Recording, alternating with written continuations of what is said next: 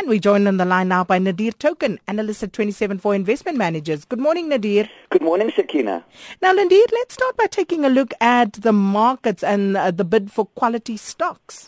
Yeah, Sakina, I mean, if we look at uh, what's been happening with the U.S. earnings season and what investors have been saying in surveys, um, you know, it comes as no surprise that uh, the market has returned to or want to see a, a, higher quality kind of earnings coming out of uh, the, the, corporate America and uh, a bid for uh, growth in top line and, you know, not a supporting of earnings just through share buybacks. So we see investors saying that uh, they no longer believe that companies' balance sheets are under leverage. We see that investors are, are responding to uh, companies by saying that uh, you know they want um, they want companies to cut debt on their balance sheet. They want them to grow their top line, and they want them to be paying out more dividends should they not be able to uh, should they not be able to uh, uh, reinvest uh, money profitably back into their business. So you know we see come and, and we've seen that happening. Um, you know in the in the latest earnings season, we've seen that bid for quality really happen in, in, in some of the stocks. You know, we've seen uh,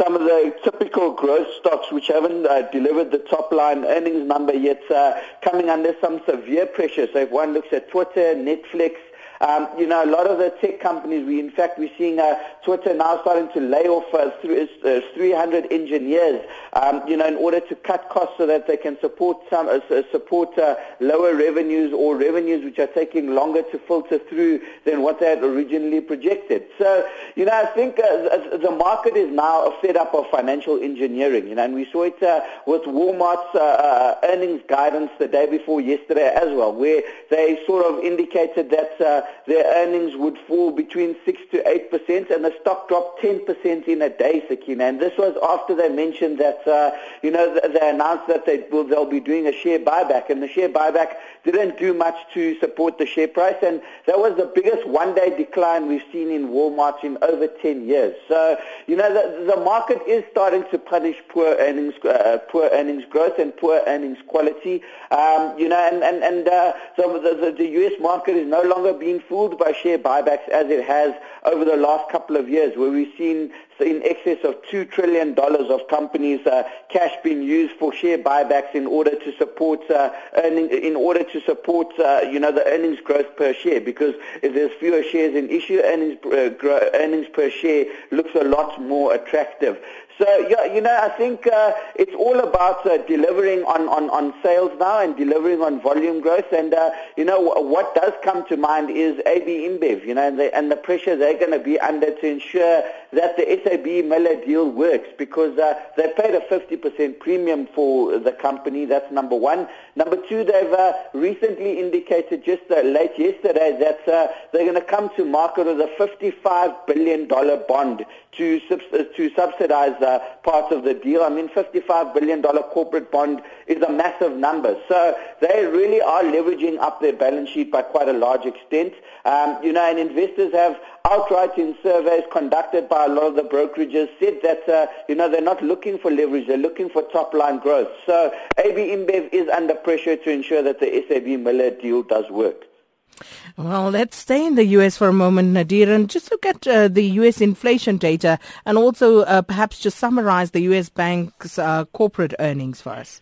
Yeah, you know, Sakina, the, the, the, in general, the earnings have been fairly disappointing, and this is a concern. You know, I mean, uh, analysts have been expecting earnings out of the U.S. to moderate for the third quarter, and uh, we've just mentioned that uh, people are looking for earnings growth, particularly because of the extent of multiple expansion that we've seen. So if we look at the banks that have reported, pretty much all the big ones have, uh, J.P. Morgan, Goldman Sachs, Citigroup, and Bank of America. Um, you know, and in general, they seem to be very disappointing disappointing earnings, you know, particularly from the larger ones, Goldman Sachs and JP Morgan, who reported uh, significant declines in trading revenue for the third quarter. In fact, Goldman Sachs reported a 36% decline, um, you know, in profitability for the third quarter. Their revenue dropped below $7 billion uh, for the quarter for the, uh, for the first time in, in, in two years.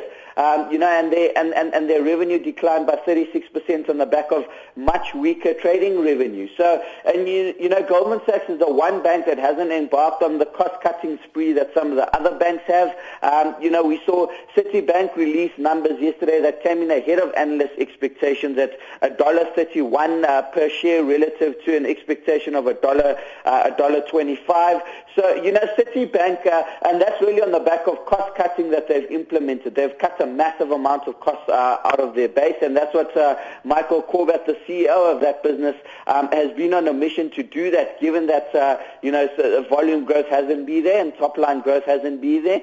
So, you know, the, the banks in general, uh, the ones that have done well, like Citibank, it's been about cost cutting rather than volume growth, which is not ideal, Sakina. And that's why we see some of these banking shares coming under pressure and why we're a little bit concerned um, about about uh, U.S. corporate earnings for the third quarter. And uh, obviously the strong dollar has an impact on that as well.